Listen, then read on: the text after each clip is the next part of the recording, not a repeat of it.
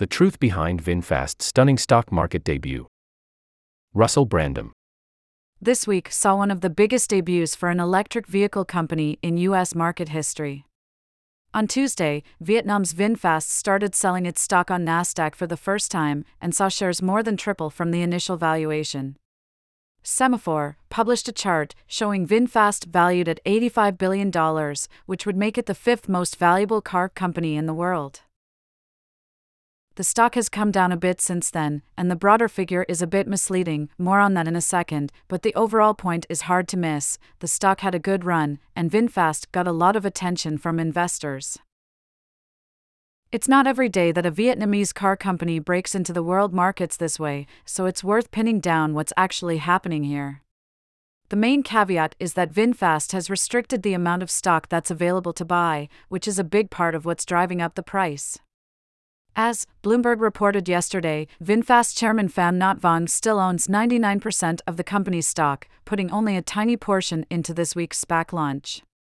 As soon as more shares are available, the price is likely to come down, which is why the market cap figure is misleading. It would be near impossible to actually raise $85 billion selling VinFast stock. Then there are the actual cars. VinFast vehicles have only been available in the US for a few months, but have been causing headaches for drivers in Vietnam for much longer. As we reported in January, the cars have been plagued with battery issues and software bugs. Later reporting painted a chaotic picture of the company's HQ, which goes a long way to explaining why. There have been murkier indications that VinFast may be paying off influencers for good reviews, which makes the recent buzz even more suspicious. In an interview with Rest of World in January, global CEO Le Thi Thu Thuy described the initial U.S. shipments as a marketing ploy rather than an actual product. The VF8 City Edition, the 999 cars that arrived in the US in December, have been identified as cars for marketing. But VinFast still wants to deliver these cars to consumers directly so we can receive feedback from them. Customers can try them out and later exchange them for another car. Putting it mildly, this is not the kind of car you want to build an $85 billion business on. In particular, it falls into a pattern of hype that has dogged EV companies like Rivian, Canoo, Lucid, and Fisker. Each one popped as investors dreamed of getting in early on the next Tesla, then struggled when the market came to its senses.